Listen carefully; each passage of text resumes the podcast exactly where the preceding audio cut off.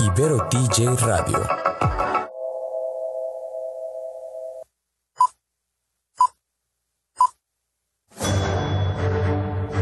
Una charla con amigos sobre los acontecimientos cinematográficos lo puedes encontrar aquí en La Esquina del Cine.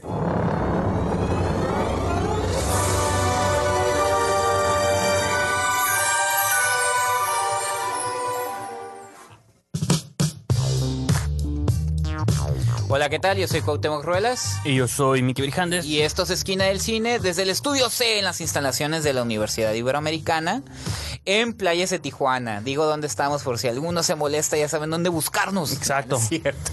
Bueno que nosotros no estamos en la entrada, entonces de aquí que nos encuentran, De que, que encuentran los, la- la nos escapamos por la ventana de Así arriba. es. ¿no? Entonces, ¿cómo está, señor Brijandes? Pues bien, de ¿Cómo va hecho, hoy, hoy está más, ligeramente más fresco el día. Ah, hoy no sí. estoy sudando a Ah, no, chorros no, como La usualmente. semana pasada fue un... Fue una tragedia total para Tijuana. Esperemos Aparte que, que- ni aguantamos nada en No, sí, Tijuana. pero porque no pues, estamos acostumbrados.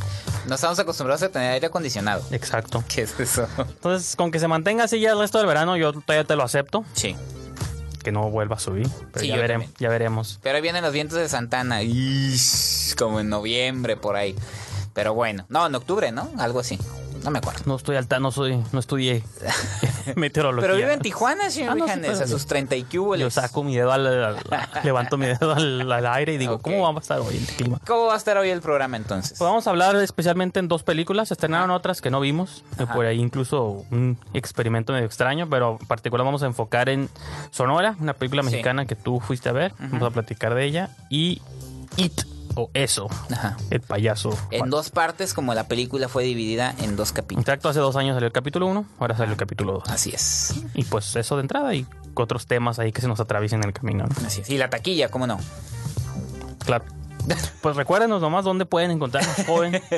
La estación oficial www.iberotj.fm, la plataforma o la aplicación radio.net y redes sociales en Facebook, Ibero TJ Radio, nos pueden ver ahorita en vivo, los saludamos y este Instagram y Twitter, Twitter en Ibero TJ Oficial, Instagram Ibero TJ Radio y a nosotros en Instagram, Twitter y Facebook en Esquina del Cine y los invitamos a que ingresen a esquinadelcine.com, nuestra revista oficial en línea. Así entonces, les parece, llegamos a nuestra primera pausa del programa y regresamos con la taquilla.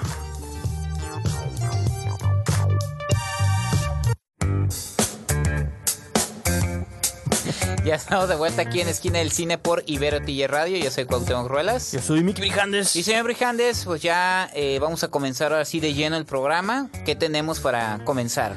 Tenemos algo llamado la taquilla, donde hacemos recuento de los boletos vendidos Así.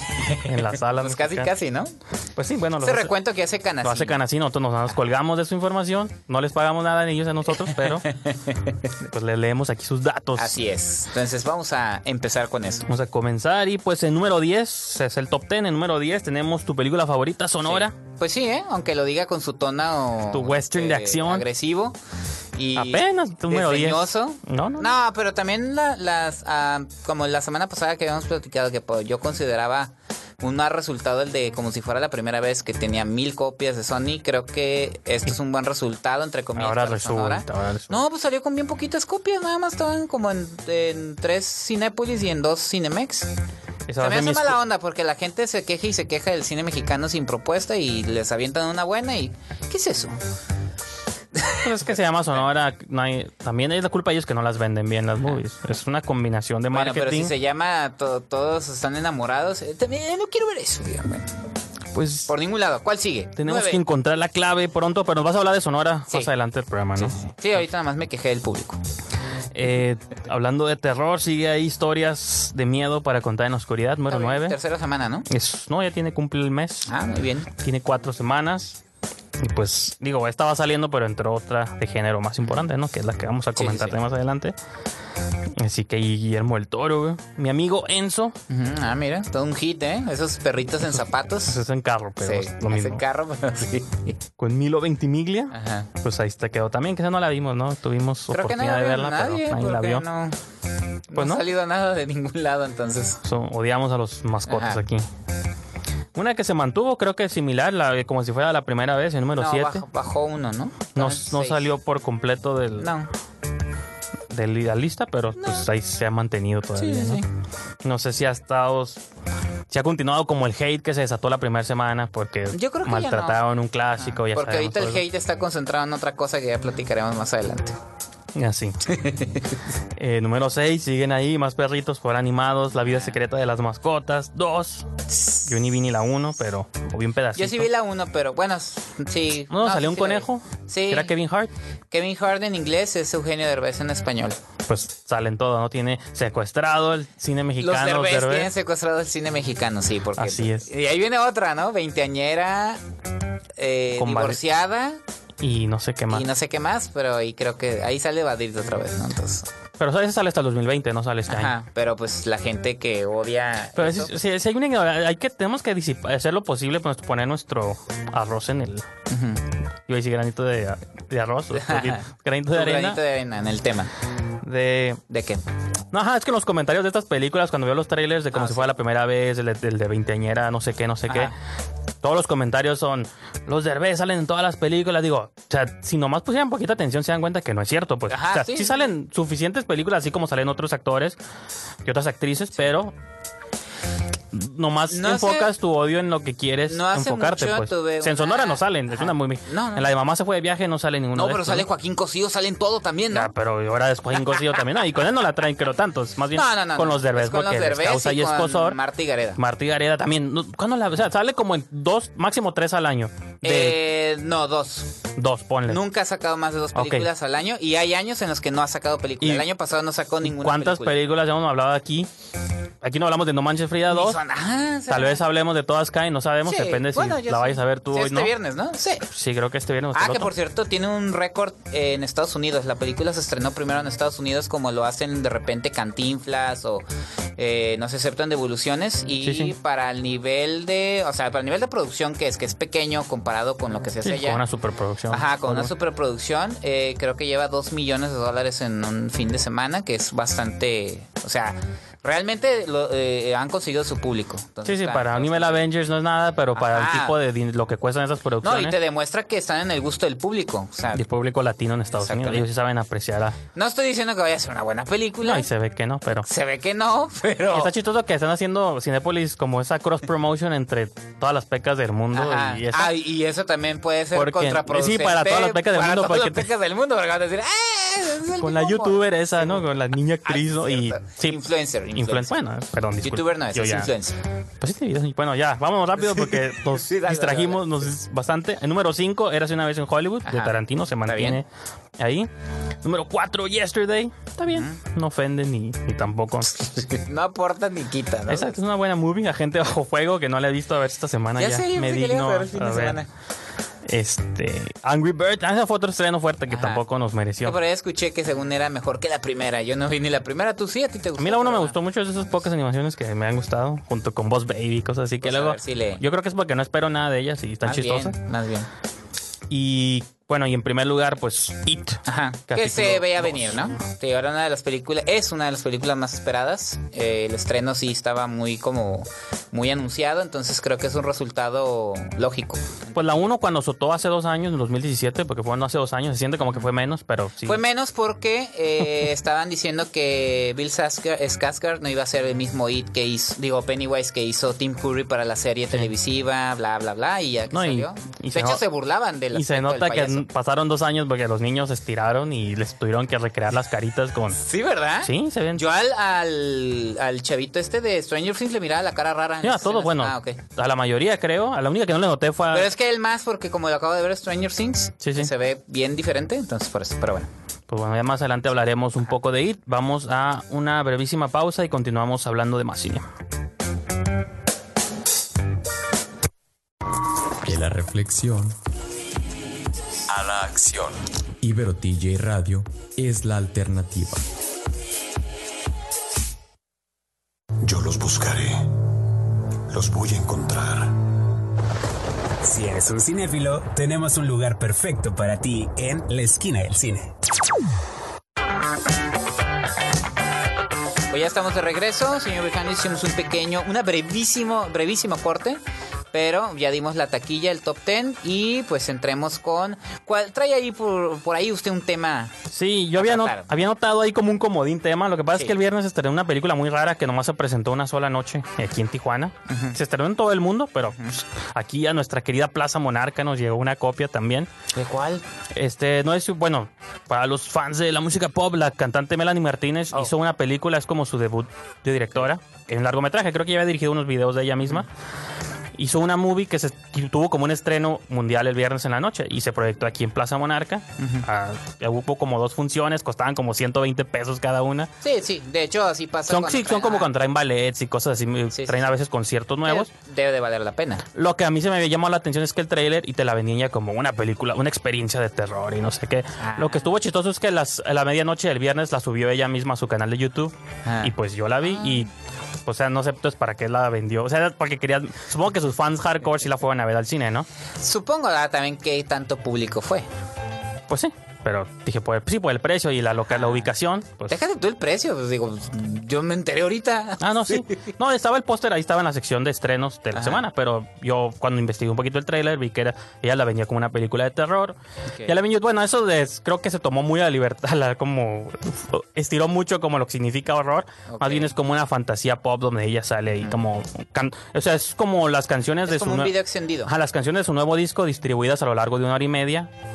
Una canción, historia, canción, historia, canción, Ah, historia. Y pues ahí está como su álbum. Digo, más bien como la idea, las, no la primera vez que lo hacen, creo que Beyoncé ya lo había hecho hace unos años con su Lemonade de hacer como Ah, un sí, video grande y distribuir sus canciones distribuidas como a lo largo de la película.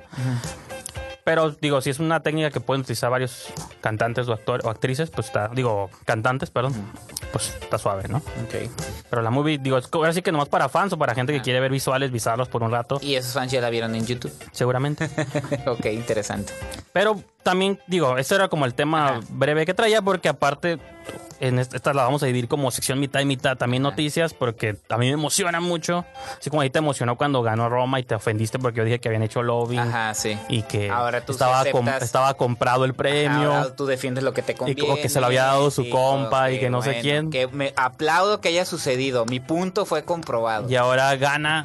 Joker, Joker. ganó en Festival de Venecia el máximo galardón, que es el. Y todo el mundo está diciendo que es el lobbying, que, que no sé qué. Nadie la, vi- nadie la ha visto fuera de los festivales. Sí, de los que están ahí. Ajá, fuera de los críticos que han escrito de ella, eh, válgame, eh, digo, todo eso. Y sin embargo, se ha convertido en un tema en boga. O sea, está la gente que ya, o los críticos que incluso no la han visto, hay críticos de México que no la han visto y que consideran que al haber, haberle dado el, el gran premio, el León de Oro, en el Festival de Venecia, es este sustentar el dominio de una, este, de una industria codiciosa como es Hollywood.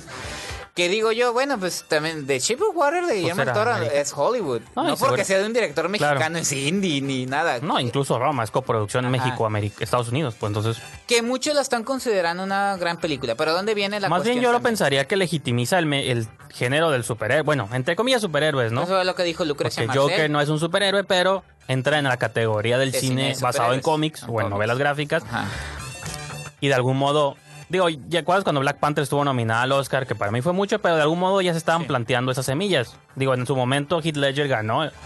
Mejor Que se, actor de gente que se, se podría repetir este año, ¿no? Como sería algo bien Como bizarro actor, que ¿no? Pero como mejor actor. el mismo personaje, no, ya sé, pero el mismo personaje para dos actores distintos Claro. Represente como premios, reconocimiento. Y Lucrecia Martel, que fue la una de las del parte del jurado de- del Festival de Venecia, lo mencionó. Que ella consideraba que la película mostraba, por decir así, los alcances. Ella dijo antihéroe. Pero no es ningún antihéroe, es un villano. Sí, ¿no? es un Pero, villano, obviamente. ¿quién Antihéroe es sabe? como Deadpool, Ahí ¿no? me entró una duda. ¿Quién sabe qué tratamiento le dé Todd Phillips a Joker? A lo mejor si es de antihéroe. La están comparando mucho. Digo, Todd Phillips. eh, Yo no creo, porque se ve que es vilmente un hombre que se tiende a la locura. No Ajá, creo dicen que, él, él es siempre se ha declarado fan del cine de Martin Scorsese y dicen que las dos películas que se les hacen Taxi de- Driver y Taxi el Driver y King el of Comedy, King of ¿no? Comedy, que si tienen oportunidad véanla. King of Comedy es yo creo una de las películas menos valoradas de Martin Scorsese, es buenísima y curiosamente Robert De Niro sale en la película Joker, Sí, sí. haciendo un papel muy parecido al que hace Jerry Lewis en The King of Comedy, entonces está interesante esa parte. Entonces, también viene mucho la cuestión de que si Todd Phillips, que porque viene de la comedia, no viene de la comedia, más bien viene de un cine independiente Pues se acomodó en que la se comedia. acomodó ¿no? en la comedia y que no, no hace mucho hizo War Dogs, que también se la ningunearon mucho y que es una buena película y que ahora se legitimiza, por así decirlo, como un cineasta en otro, en otro rubro, en otro ámbito del cine, ganando ese premio. No, y por ejemplo, digo, ya hablando específicamente ahora sí que de mi lado fanboy, que yo todos los programas aprovecho cualquier oportunidad de decir que Sí. soy siempre he sido fan de lo que hace DC y el fin de semana hice una publicación al respecto. Digo, independiente de que te gusten las películas o no, yo siempre he sentido que ellos siempre dan un tratamiento distinto a sus películas. Por lo mismo, hay más gente que odia movies de DC que las de Marvel. Pueden gustarte o no, pero todas se sienten cortadas con la misma tijera. Tienen el mismo estilo, la misma fotografía plana. o sea, mismo tipo de chistes o de humor. Como que no se atreven ellos. Y eso es algo, lo digo no como porque quiero odiar a Marvel, sino me gustaría que se atrevieran a experimentar un poquito más con sus cosas. Sí. Ahorita que tienen Scott Derrickson, que va a ser la primera película de terror de Marvel, digo, bueno, a ver si es cierto. A ver si lo No les creo, pero ok, a ver si es cierto. Digo, ¿no? lo único de Marvel y ni Con siquiera Black- era sí. Logan, pero no era... No, no era, era de Fox, incluso Deadpool, o sea, incluso con Ajá, Black Fox Widow dicen, vamos a meter, y es más de acción callejera, ok, a ver si es cierto. pero también dudo porque no tienen un o sea, tienen récord de hacer buenas movies, han hecho movies Claro, que me claro. gustan, la de Endgame me gustó, pero Se siente igual que todo lo que han hecho, pues Ajá. DC siempre le apuesta a cosas raras, jala a los James Wan, haz tu Odisea Marina, güey, hace Patty Jenkins, haz tu Wonder Woman. Todd Phillips of to Joker. Haz tu Joker raro, no, hay- Ajá, no, hay- sí. no pasa nada, pues. Y creo que DC siempre se ha, y Warner se ha dado la oportunidad de experimentar un poquito más Claro. Con el género de superhéroes. Incluso, como dices tú, cuando Fox tenía Logan, vamos, una movie seria sobre él, y creo que es de las mejores. Si James Mangold y Hugh Jackman dijeron, vamos a hacer esto, vamos a hacer clasificación R, sí Así se puede. Sí, sí. Vamos a sacarlo de esa área donde estaba el personaje de Wolverine y el que no pertenecía. Ni en Sí, los sí. cómics, no era PG-13. Pues no, se tenía garras en las Sí. manos, no sé, para descuartizar gente. Entonces, pues vamos a ver a dónde este, va todo esto. Digo, estamos a un poquito menos de un mes a que se estrene la Sí, película. Eh, finales de octubre, ¿no? O No, a principios, el 4 de octubre, Sí, creo. sí, sí. Entonces, o a primera semana de octubre. Entonces, pues ya le estaremos platicando aquí si estaban bien Venecia o no y qué posibilidades tenga como para los Oscars. ¿no? regularmente siempre están bien, pero bueno. Entonces, ¿te parece? Sí, ¿te parece? si vamos a un pequeño bloque musical, Cuauhtémoc, y regresamos ya con nuestras críticas.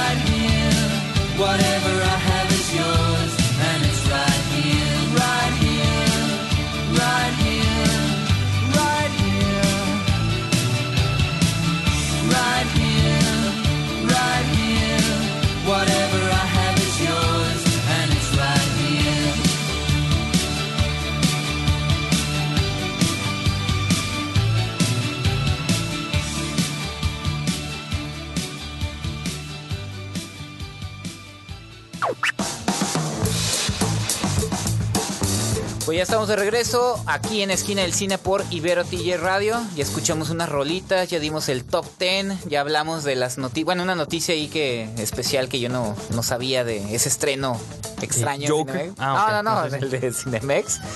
Y pues ya hablamos del el tema en boga que es eh, el Joker. Y creo que nunca dije el nombre de la película, se llama K12. Ah, la, no, le- nunca la lo letra. K, guion y el número 12. Ya no está, K12. digo, en- No, estuvo nomás el viernes. Pero la noche. pueden encontrar en YouTube. Pero está en YouTube gratuitamente.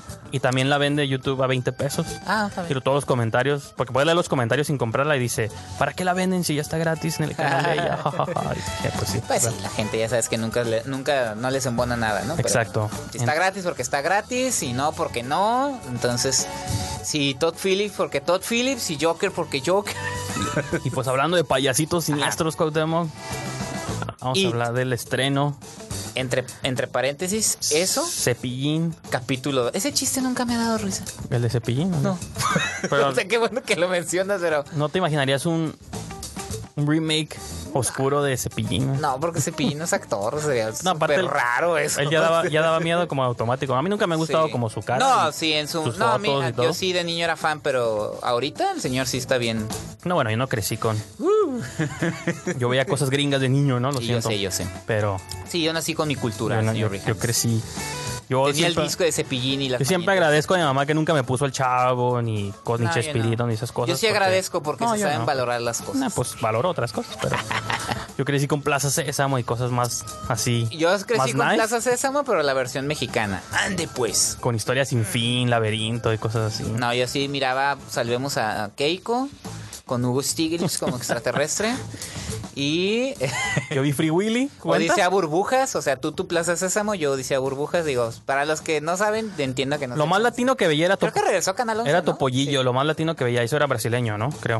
Topollillo era argentino. Argentino. Sí. Chucha era la brasileña. Chucha era brasileño. Ah. Yo mi Tatiana. El chiste era despreciar lo mexicano. Podía haber algo brasileño, argentino latin- sí, o gringo, pero, mexicano, mexicano no. no. te gusta el acento. Pero bueno, no Ok. desviemos del tema de It. Pero si tiene que ver, vamos a hablar de un director argentino, Así es. Andrés Muschietti, que hace eh, estas dos películas, ¿no? Pero dilo, dilo. dilo. No, sí, pues bueno, es la segunda parte del... bueno, uno le llama segunda parte, yo prefiero llamarlo Capítulo 2. capítulo 2, viéndolo todo como una obra completa de cinco horas. Sí, sí. La primera parte la dimos hace dos años y, y, digo, no sé cuánta gente entró a esta creyendo que era una secuela, pero como sabemos está basada en una novela de Stephen King Sí. del ochenta y tantos, Seis. 86. La- se hizo una primera adaptación en el 90 Para televisión. para televisión, también duraba tres horas. Que mucha gente en México piensa que es película porque a México llegó como Como película. película, digo... Ajá, en y, Estados Unidos se vio como miniserie, en México llegó como película. y creo que, bueno, esa es de las pocas cosas donde sí difiero con la historia de que de algún- cierta gente la tiene ahí como muy, al- muy valorada. Yo traté de ver un pedazo y dije, no, esto es televisivo gusta. malísimo. Creo que lo que hizo icónica esa obra Tim Curry, es Tim Curry como It. como Pennywise. como bueno como es la cosa bueno que es como Pennywise el payaso y era la duda como Bill Skarsgård cómo le va a salir si le va a hacer honor si lo va a hacer diferente creo que lo hizo pues de algún modo le Lo queda bien. bien. y lo hace a su propio modo Ajá. entonces digo salió la primera parte hace dos años y ahora dos años después con los niños ya los niños ya con barros y bigotes regresan para contar la historia de pues la conclusión más bien Sí, de esta épica saga de It ¿no? Que lo interesante de la novela, digo, y, y te lo he dicho en otras ocasiones fuera del aire o lo he platicado, así como la miniserie pues se hizo en dos partes y la película en dos partes. Porque pudo haber sido más, ¿no? La serie sí. pudo haber sido una serie. Este, creo que esa es la mejor decisión que pueden hacer ante un libro de 1138 páginas, que sí es muy complejo. Sí es una de las obras más este trabajajas, por así decirlo. Digo, tal vez Salem Slot es para mí la mejor obra de King, pero It está en segundo lugar dentro de mi gusto, ¿no? Es una obra muy compleja, muy completa y, y muy también en rollos cósmicos y todo eso. y creo que es Pero el- creo que es una buena decisión para poder. Y aún así, te digo, una adaptación de cine, como siempre lo hemos mencionado aquí, ¿no? Una cosa es la literatura y otra es la- el cine. Entonces, al su nombre lo dice, están adaptando la obra Sí. literaria y creo que la decisión de siempre hacerla en dos partes. Yo incluso una tercera tal vez sí, porque la novela no, no trabaja, no se, no se narra como que la primera que se divide y primero niños y luego adultos. Siempre son flashbacks. Sí, de hecho empieza con los adultos, Ajá. Con el crimen, bueno, con En la película, el en la- Mike, lo que pasa ya en esta segunda parte empieza con Mike, que es este testigo de la desaparición Bueno, de así una niña. empieza el libro. bueno, la- el libro y la serie original también. Digo, yo vi un Sí. pedazo de la serie original. Entonces, esta película, en, en esta nueva reiteración, así empieza la segunda parte. La primera parte, como dices tú, empezó con puro niño, con puro pasado. Y ahora esta segunda parte eh, son con la versión adulto, ya con James McAvoy, con Jessica Jessica, Chastain, Bill Hader, y un otro elenco ahí. Que ellos son como los tres, más conocidos, Ajá. ¿no? Y los que mejor lo hacen, ¿no? Y de vez en cuando te hace flashbacks otra vez como a la infancia, momentos que no vimos Para poderla en conectar, para que también es conectarla una bien. decisión de Muschetti para que el público que llega sin... Sí, es pues, que- Tú viste la primera o nuevamente, pero hay gente que llega directo ver este Es que eso es lo malo y sí porque- te enlaza un poquito. digo, ya después de que salga de cines, pues la manera de la gente que la va a ver va a ser en su casa, ¿no? En Netflix, en alguna plataforma. Ahí la ventaja de poderla ver así es que van a poder ver la parte 1 y inmediatamente después darle play a la parte 2. Entonces, creo que de ese modo sí van a tener como esa experiencia completa. Y yo sin haber leído la novela, pero teniendo las referencias de la miniserie original y de lo que vi en estas dos películas, pues digo, la película nunca va a dejar de ser un, un proyecto comercial producido por Warner Brothers, que le inyectó. O sea, nosotros estamos yo estoy acostumbrado a ver películas de terror baratas, pues, ¿no? Y a mí no me afecta el presupuesto de una movie. El cine de Ari Aster, por ejemplo, no es caro y te logra crear ciertas experiencias a partir Pero de, lo de- de la dirección. caro, ¿eh? Claro. Digo, yo estoy consciente siempre de que ahí viene es un producto mira, para hacer taquilla, pero lo que está suave es que es de terror, pues yo lo emparento con lo que han hecho con El Conjuro 2, con La Monja, de que puedo estar de acuerdo cuando dicen que no son películas perfectas, porque para mí ni, la, ni el capítulo 1 ni el capítulo 2 son perfectos, pero se me hacen excelentes propuestas del cine de género comercial, que está hecho pensado para llenar, para ahora sí que para poner traseros en las sillas o en las butacas, pero Desde en la pantalla. creo que donde le es fiel, bueno, también, donde el- creo que está suave es que no nomás es un festín de sustos como una Annabelle o algo así, aunque Gary Duherman escribe las dos, o La Monja. Creo que aquí lo que aporta claramente King es este subtexto sobre los traumas, sobre los estragos lo hecho, psicológicos, sobre todo esto. Este, vamos a una brevísima identificación que tenemos y regresamos de inmediato a la crítica. Ibero TJ Radio. Sonidos en común. Para una nueva conversación.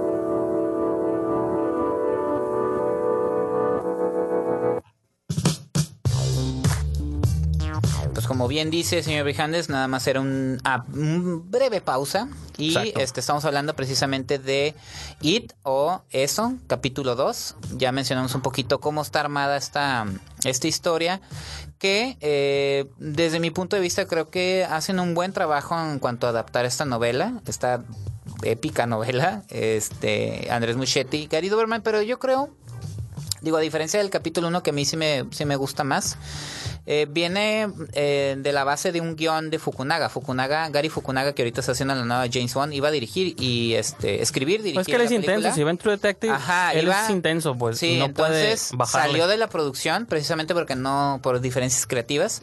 Entra Muschetti, que se me hace muy acertado como director, y Gary Doberman empieza a trabajar el guion de Fukunaga. Ahora, este, es- este capítulo 2 es totalmente un guion de Gary Doberman, que para mí se me hace un, un guionista eficiente, pero un poco efectista. Eh, me gustan muchas Pues lo vimos cosas. en Annabelle, ¿no? Que es, de su pluma y de su dirección, que fue su que- primera película dirigida. Que, ay, hijo. Y, y esta película cae mucho en esos... Sí, es, en es esas eso, trampas esas, de que- esas trampas. Pero fíjate, o sea, yo siento que la primera parte también es, tiene lo mismo, pues la, es un montón de escenas, está el niño solo, algo lo asusta y se reúne otra vez con los niños. Pero yo le sentí un, se un poco más un poco más atrevida en unas cosas que siento le doy yo crédito a Fukunaga, digo, trabajó mucho tiempo en el No, proyecto. sí, pero Pero siento que Gaby- Gary Duberman, perdón, se fue un poquito más por el camino fácil. No estoy diciendo que me haya molestado la película, me gustó, no me gustó tanto como el capítulo 1. Siento que divaga más esta película, siento que llega un momento en que no está, eh, siento que se torna repetitiva. A pesar de que tiene grandes momentos, grandes momentos con los personajes adultos, Jessica Chastain, James McAvoy, Bill Hader sobre todo lo hacen muy bien. pues el momento de la comida china está suave. está Es que esa es la mano de Muschetti. O Y sea, Muschetti es un buen director, No, y- es un gran director. Pues las- Pero, y también estoy de acuerdo en lo que tú dices. Estamos viviendo una época en el cine de terror eh, en el que o son muy cerebrales con el cine de Ari Aster de, de, eh, Jordan Peele, pero también está esa otra puerta que abrió James Wan de hacer el cine de terror como se hacían antaño con El Exorcista de grandes producciones. Sí, sí. Y creo que It entra en estas cintas de terror de grandes presupuestos que logran su cometido de gustar al público o atraer a, las masas y entregar un producto que E se incluso en el tipo de temas que tocan. Por ejemplo, o sea, claro. una película, un, un director como Jordan Peele, un Ari Aster, no dudo que entre sus ideas O bizarras, Robert Eggers, que está... bueno, ajá, que entre sus ideas ajá, quisieran tocar temas este un poco más, por ejemplo, bueno, a lo mejor la es como directora de Babadook, ¿cómo se llama? este Jennifer Kent. Jennifer O lo Kent, mejor es ligeramente también. spoiler, pero pues ya ni modo, no es una historia que tiene años existiendo, no nomás por la película, pero o sea, su- rumbo- en su recta final la película empieza a entrar a temas más espaciales, un poco más cósmicos, quizá no tanto como dices tú en la novela. No, es que... Pero en la película, no, en la película Ajá. queda claro que las, la entidad, las entidades Sí. malvadas vienen de otro lugar y que han estado en la Tierra por años y cosas Claro. así. Va más allá de ser que es un simple payaso, pues son una entidad de maldad. Entonces, creo que lo- el- la ventaja que tengan, de, la ventaja de que estas películas tengan dinero inyectado detrás es que cuando empiezan a tocar estos temas que requieren como más efectos y visuales más intensos, se ven bien. Pues esa es la, Sí. o sea, la secuencia al final de esta película es algo como mucho, muy visual. Parece casi una película como de Avengers, pero dices, pero se ve suave. Pero pues. está, está bien, mira, dentro de todo lo que estoy diciendo de Gary Duberman también es, y en, y en compañía con Muschietti, creo que toman varias decisiones acertadas. Al final, digo, yo estaba viendo una película con mi esposa y me dice, no sé, siento que al final se pusieron muy fantasiosos. Y le digo, no, es que la no, no, espérame, le dije, la novela se pone en un tono ya cósmico al final. Súper volado. Que, que dices tú, esa era la manera más adecuada de aterrizar todo lo que pasa al final de la novela a lo que pasa en la No, y que- película. Dentro de la parte de la adaptación está bien, nomás siento que pierden que en- se torna como repetitiva en algunas partes la película y efectista. Eso es lo único que No, estoy y yo a pesar de que la No película, mala. la película dura casi tres horas, yo sentí todo lo contrario. Yo Son sentí que la película, hasta incluso si le faltó hasta tiempo de explorar a los personajes, porque una vez que regresan a Derry los adultos, cada uno se va como en su mini aventura a buscar un tótem, ¿no? Un una reliquia del pasado y todo se siente como, a pesar de que está largo, está como, yo lo sentí como apresurado, pues, ¿no? Y, Sí. y digo, al final yo creo que, voy a repetir lo que dije al principio, de que no se nos tiene que olvidar que es un producto para las masas, como para quedar en primer lugar de taquilla, como entonces, por más que toque, lo ventaja es que toca temas más profundos que una Sí, monja, de la ¿no? O que una de película. terror está dentro de lo bueno. O sea, esta idea de lidiar con los traumas y superar cosas del pasado, que Sí. cuánta gente no carga de pronto con cosas desde la infancia, pues la, esa película es la esencia de King. lo lleva al plano pues, del horror. Entonces digo, hasta en eso, la ventaja es que es una película pensada para las masas, o sea, no, no piensen que es una movie indie de terror, porque no lo es. Y que cumpla y que quede en prim- y que la vaya bien en taquilla, porque digo, como fan del género es donde entra mi fanatismo. Y digo, eso solo significa que Warner Brothers van a seguir apostando a este tipo de proyectos, más adaptaciones de sabes cuál va King a ser la nueva película de Muschetti, ¿no?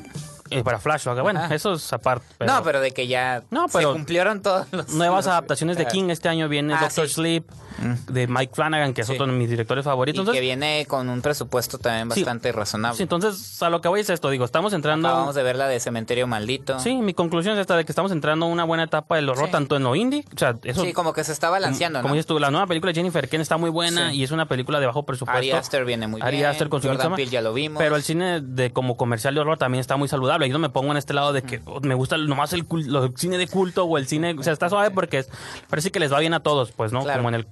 Sí, sí, sí. O sea, el, el que sale ganando aquí es el género de terror. Sí, y de que siempre lo andan ninguneando, de que es barato, que no sé qué. Digo, creo que se ha mantenido entre lo cerebral, lo B y lo superproducción. en Digo, y que eso se puede decir que siempre, ha sido siempre, pero también desde que salió el No, pero- conjuro ha habido un nuevo renacimiento del horror. Sí, que es como a de- diferentes estratos, Que pues, mismo ¿no? James Wan lo decía, es como traer el exorcista a la época actual, ¿no? Y eso este, está suave, ¿no? Dato chutalero del día, nada más. Pues. Que hay un cameo en la película donde un personaje bastante famoso aparece tomando mate y este. Ay, me hubiera gustado haberlo dicho para los que les gusta el fútbol y el cine para que se ganaran algo, pero es que Andrés Muchetti es argentino y le gusta el fútbol y sale un escudo de Club Atlético Independiente. Eso nada más para los futbolistas, perdón, ya. No, está bien, está bien. Secuestra, el, secuestra el programa. ¿no? Secuestra el programa, ahorita doy el marcador. Este, ganó la selección mexicana. No, no es cierto, es cierto. Pues digo, y regresando de este siguiente bloque, vamos a hablar un poquito de cine mexicano. O Sí. tú vas a hablar de cine mexicano, entonces ahí nos platicas qué referencias Futboleras. futboleras hubo en Sonora. Que debe haber es. alguna. No, en Sonoras Base. Ah, Es cierto, los naranjeros, ¿no? Sí, no, y, va- y los venados. No, este, los naranjeros sí. Y los yaquis. Ah, cierto, cierto. Te, pues vamos a una pequeña pausa este, musical y continuamos con más de Esquina del Cine. Esquina del deporte. Nada, es cierto.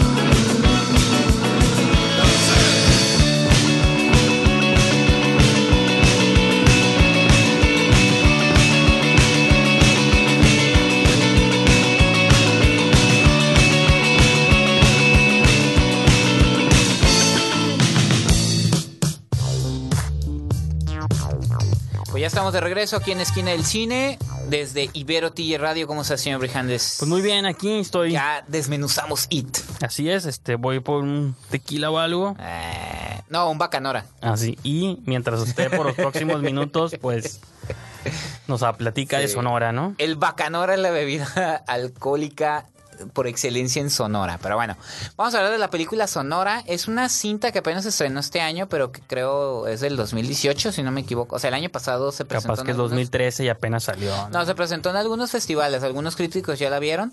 Es una cinta bastante interesante por muchas razones, no nomás por ser una película mexicana, sino que se ubica, tiene una mezcla entre drama histórico, porque se ubica en una historia poco conocida en México, está en 1931.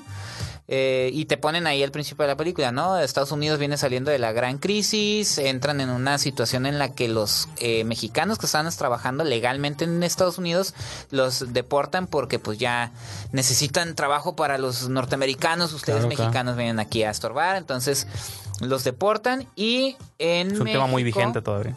Tema muy no de hecho sí porque en Me- aparte eso se su- sucedió en Estados Unidos y en México al mismo tiempo empiezan casos de xenofobia contra la comunidad china eh, que los empiezan a correr de Sonora y ahí es cuando surge la, la- la peregrinación vamos a decir de muchos chinos que se establecen en Mexicali Pues te acuerdas que en la película la la, cosa, la ¿no? habitación había un segmento que trataba un tema similar, Ah, sí, ¿no? sí, sí. Digo, que estaba ambientado seguramente en las y mismas que, épocas. y que ¿no? ahorita esto te recuerda mucho también a la xenofobia que hubo con los tijuanenses. Ay, que siempre los pasa. Nosotros, que los mexicanos ¿no? sí somos, nos criticamos de cómo nos tratan allá, pero no hablamos de cómo tratamos a los sudamericanos. pues, Entonces, al mismo tiempo que los mexicanos se sienten eh, eh, pues corridos de Estados Unidos, los mexicanos están corriendo los chinos de Sonora.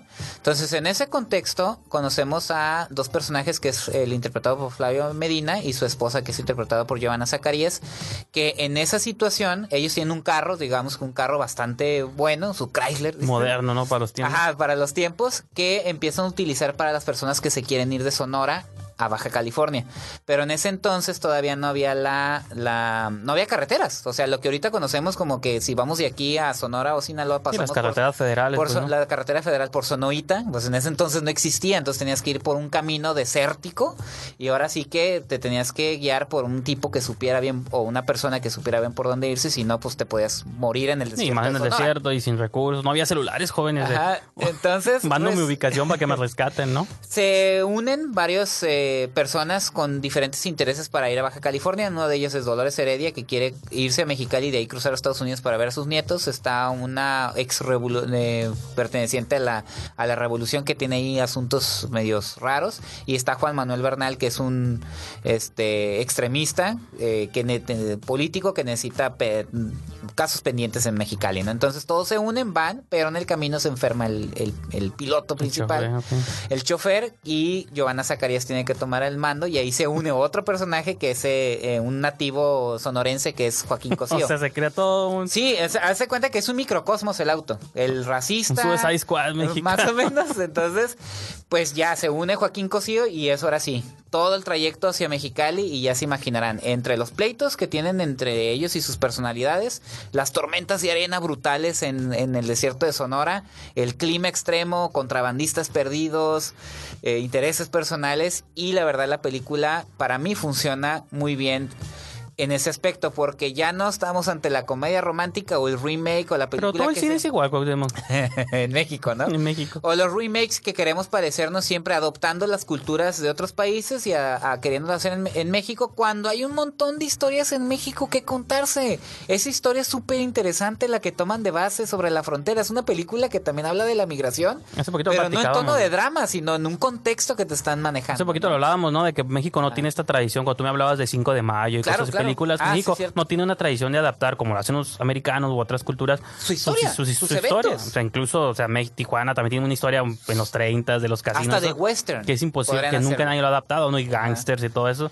Hay movies de los tiempos, ¿no? Pero Sí. no en el presente que pudieran Exactamente. este, recrear cosas este, de época. La película es Alejandro Springle, es apenas su cuarta película, pero él tiene como una... una- Me suena su nombre. que Sí, es Santitos. Ah, y no eres tú, soy yo, con Eugenio Derbez, este hombre que tiene secuestrado el cine sí, mexicano. sí, sí. Y ahora Sonora. Y eh, te digo, funciona como drama histórico, funciona totalmente como road movie y funciona como western. Tiene estos parajes eh, súper hermosos de Sonora, las montañas, el desierto.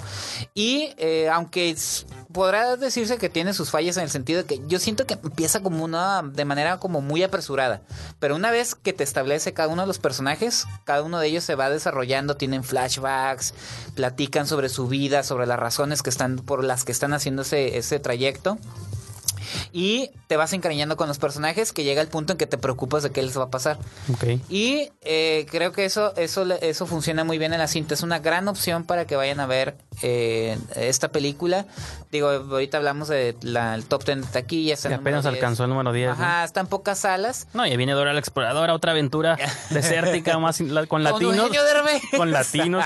Ahora está acaparando el cine americano. Así es, ¿no? Entonces creo que Sonora eh, entra muy bien dentro de esta estas películas mexicanas que ya están apostando a otros géneros. Ya habla- habíamos hablado de Belzebut, que es de terror. Sí. Ya habíamos hablado de Las Niñas Bien, que entran con el drama. Digo, conoces a Tomás, Sí, que es es, que una al, al final el punto es que sí hay, nomás es prestar atención a la cartelera, ver qué se estrena, a ver. los trailers. De hecho, cuando ves una película mexicana, usualmente te ponen trailers de puras películas mexicanas. Estoy un poquito en contra de eso, pero también digo, está suave. Pero te vas Porque enterando. te- así es donde yo me he enterado de un montón de películas que no sabía que existían y que y me que hace- mucha gente ahorita se está enterando de todas las pecas del mundo, que es un coming of Sí. age, que es otro género que van a apostar en un futuro. en- Sí, ya la, en bueno, ya la comentamos en un video Sí, especial. Pues lo pueden buscar. Este, y a lo mejor cuando salga volvemos a retomar ciertas cosas. Yo me acuerdo algo que tú mencionaste, tienes una entrevista tú con Pato Saiz, un sí, guionista, el guionista mexicano de, Nosotros, no- Nobles. que él menciona algo similar a lo que tú dijiste, de que México no hay, o sea, siempre queremos meter Parecernos a- criaturas fantásticas de otros países aquí golem, en México, ¿no? un golem en. México. Dice, no, ¿por qué no agarras tu propia cultura, tus propias Ajá. tradiciones y en base a eso creas películas de género, pues, Sí.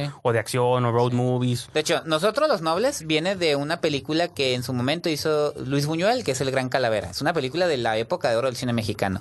Y él coescribió el guion del Día de la Unión. No es muy buena la película, pero está tomando un hecho histórico para hacer una película Sí, de de desastre, desastre mexicana, natural. que es el terremoto de los ochentas. Entonces, ahí están. Entonces, ahí está la película para que la vean. Por favor, aprovechen. Sonora, de Alejandro Springal. Prometo esta semana ir Cuauhtémoc, discúlpame. Muy bien. Yo sé que ya no cuenta la taquilla, pero bueno, vamos a dar una pausa y despedimos el... Sí.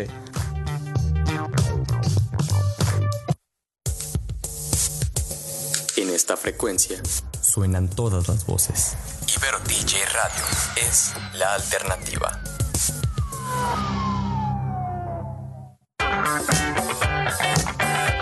Ya estamos de regreso aquí en Esquina de Cine para despedirnos, señor Brijandes, invitando a los radioescuchas y a la gente que nos ve en Facebook que nos siga principalmente en la aplicación radio.net, donde pueden escuchar la estación de Ibero Radio, la estación oficial www.iberotj.fm, en Facebook en Ibero TJ Radio y en, también en Instagram y en Twitter es Ibero TJ Oficial.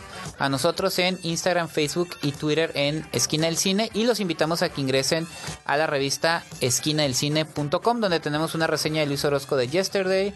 Eh, próxima, ah, viene, está una reseña escrita de Javier Espinosa de eh, Como si fuera la primera vez. Viene una de It, de Jorge Una- de Guevara. Jorge Guevara y vienen, o creo que viene una de Sonora también de Javier Espinosa. Ya veremos Así en es, el transcurso y- de la semana. Y esta semana, pues hablando de cine mexicano, no sé si vas a ver, mamá se fue de viaje, pero tú nos vas a mantener ¿Es al este tanto. fin de semana? Sí, aquí ¿También la de Todos Caen? No, esa es hasta Ah, ok. Ah, no, sí, sí la voy a ver. De hecho, ah, bueno, es un remake de una película argentina, si no ¿Mamá me se equivoco. fue de viaje? Sí. Pero pues Andrea Legarreta es- regresa al cine. Ay, pues no me dirás de- que la, la premisa sonaba muy original, que digas, wow. Nah, pues es como la de... Bueno, luego te digo otra. Pero Andrea Legarreta regresa al cine después de Supradores de Cuerpos con Fernando No, Almada. esa- esa está buena. esa está buena.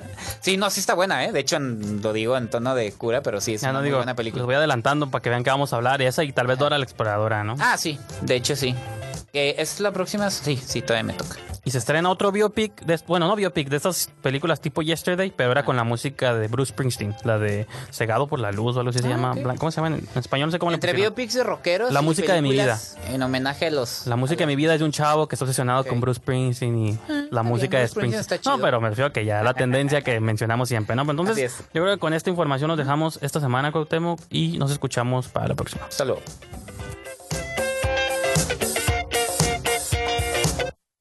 Corte y queda.